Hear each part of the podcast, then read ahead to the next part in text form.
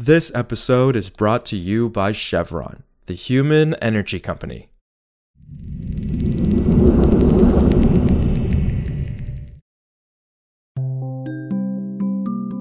This is Politico Energy. I'm Josh Siegel.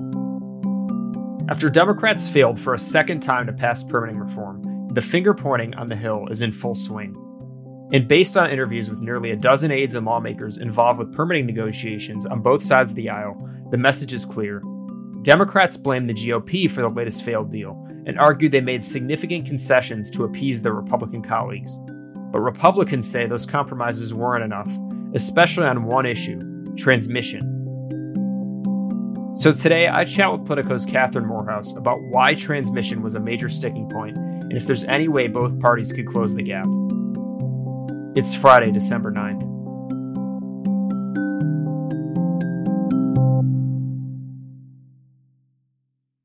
So, Kat, Democrats proposed major compromises in their latest permitting package, which of course is not advancing as part of the defense bill. But what exactly did Democrats' change on transmission, which has really been a major sticking point for both parties and why Republicans ultimately didn't accept it.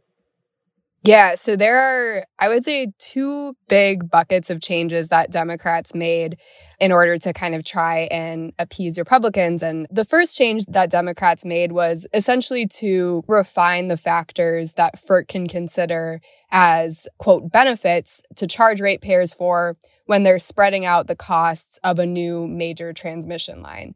So basically, this is an effort to keep Democrats happy on cost allocation and also keep renewables on board, but still kind of trying to quell some of the Republicans and industry's concerns that the previous language was too broad and would allow FERC to charge people for basically any economic benefit that a transmission line might bring. And so this gives a little bit more clarity of these are the kinds of benefits that we're talking about here.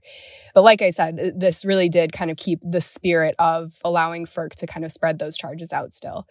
The other big thing they did, which was a little bit more of a give on Democrat side, was on siting. And what they did was basically eliminate the language that Republicans felt gave FERC a little bit too much power and DOE too much power as well.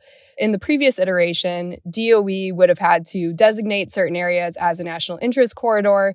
And in those cases, FERC would step in and here, this takes out that language and takes out really DOE entirely and really puts limits and clear definitions on where exactly FERC can weigh in. So FERC can site a line, but only under certain conditions if a state doesn't act within a year, for instance, or if a state lacks certain kind of authorities. So basically, it's clarifying that kind of divide of power between FERC and the states.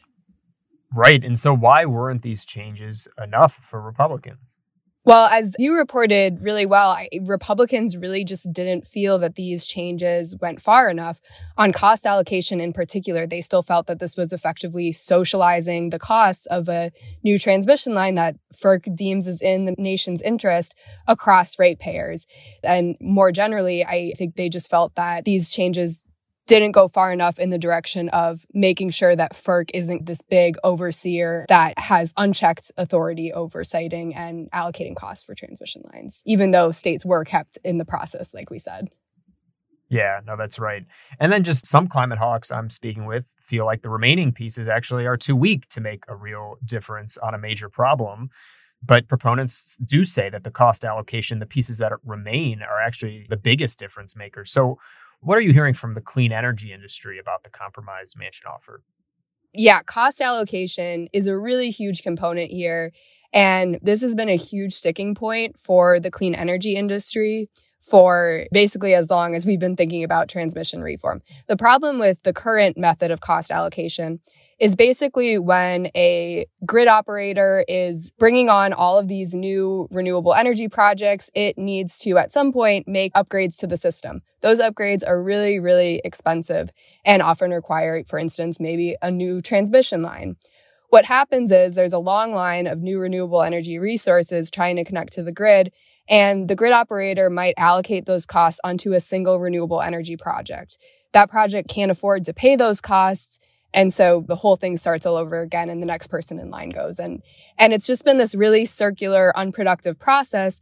And the clean energy industry argues that what should happen instead is we should allocate these costs based on the people who are benefiting from it, which are ratepayers. If we build a new transmission line that's able to bring in cheaper energy from different places, ratepayers are benefiting from that, and we should spread those costs out accordingly. That's really what kept the clean energy industry on board here because that's so central to freeing up the clogged interconnection queue.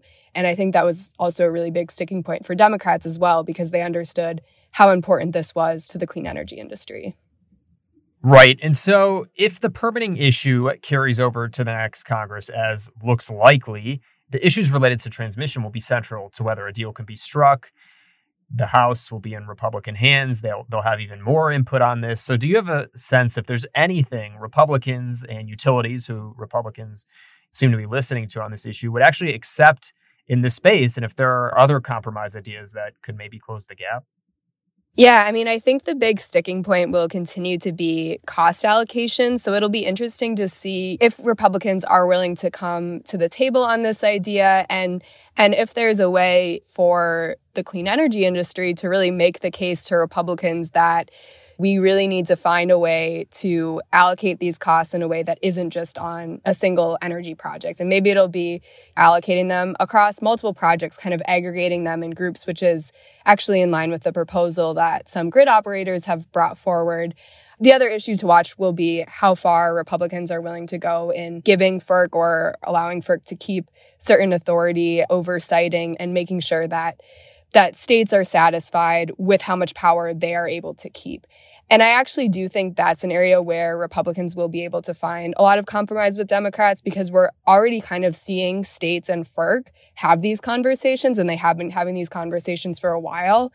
And so I think if FERC and states are able to find that middle ground, then there's no reason why necessarily Republicans and Democrats can't come to a solution on how to balance those authorities. Also, on Thursday, Special Climate Envoy John Kerry said that people are, quote, exploiting both the war in Ukraine and the surge in energy prices this year to advocate for more fossil fuel use. While Kerry said his comments are not meant to diminish the human suffering in Ukraine, he noted that Russia's invasion disrupted the momentum countries had built up at global climate talks in Glasgow, Scotland last year to green their economies. For context, Kerry didn't specify who was exploiting the war on high energy prices, but his remarks came after a year in which Republicans have portrayed President Joe Biden's green energy policies as the reason for the spikes in prices of gasoline, natural gas, and electricity. For more news on energy and the environment, subscribe to our free newsletter at politico.com slash power switch and subscribe to Politico Pro to read our morning energy newsletter. Some of the music in today's show was composed by the mysterious Breakmaster Cylinder. Nirmal Mulaikal is the podcast producer. Raghu Manavalan edited the show this week. Jenny Ament is the executive producer of audio at Politico. Our editors are Matt Daly and Gloria Gonzalez. I'm Josh Siegel, and we'll see you back on Monday.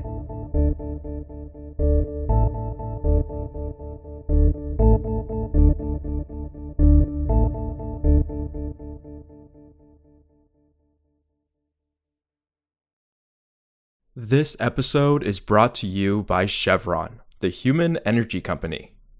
Did you know that Chevron is working with partners in California to convert the methane from cow waste into renewable natural gas that one day can help fuel trucks across the nation?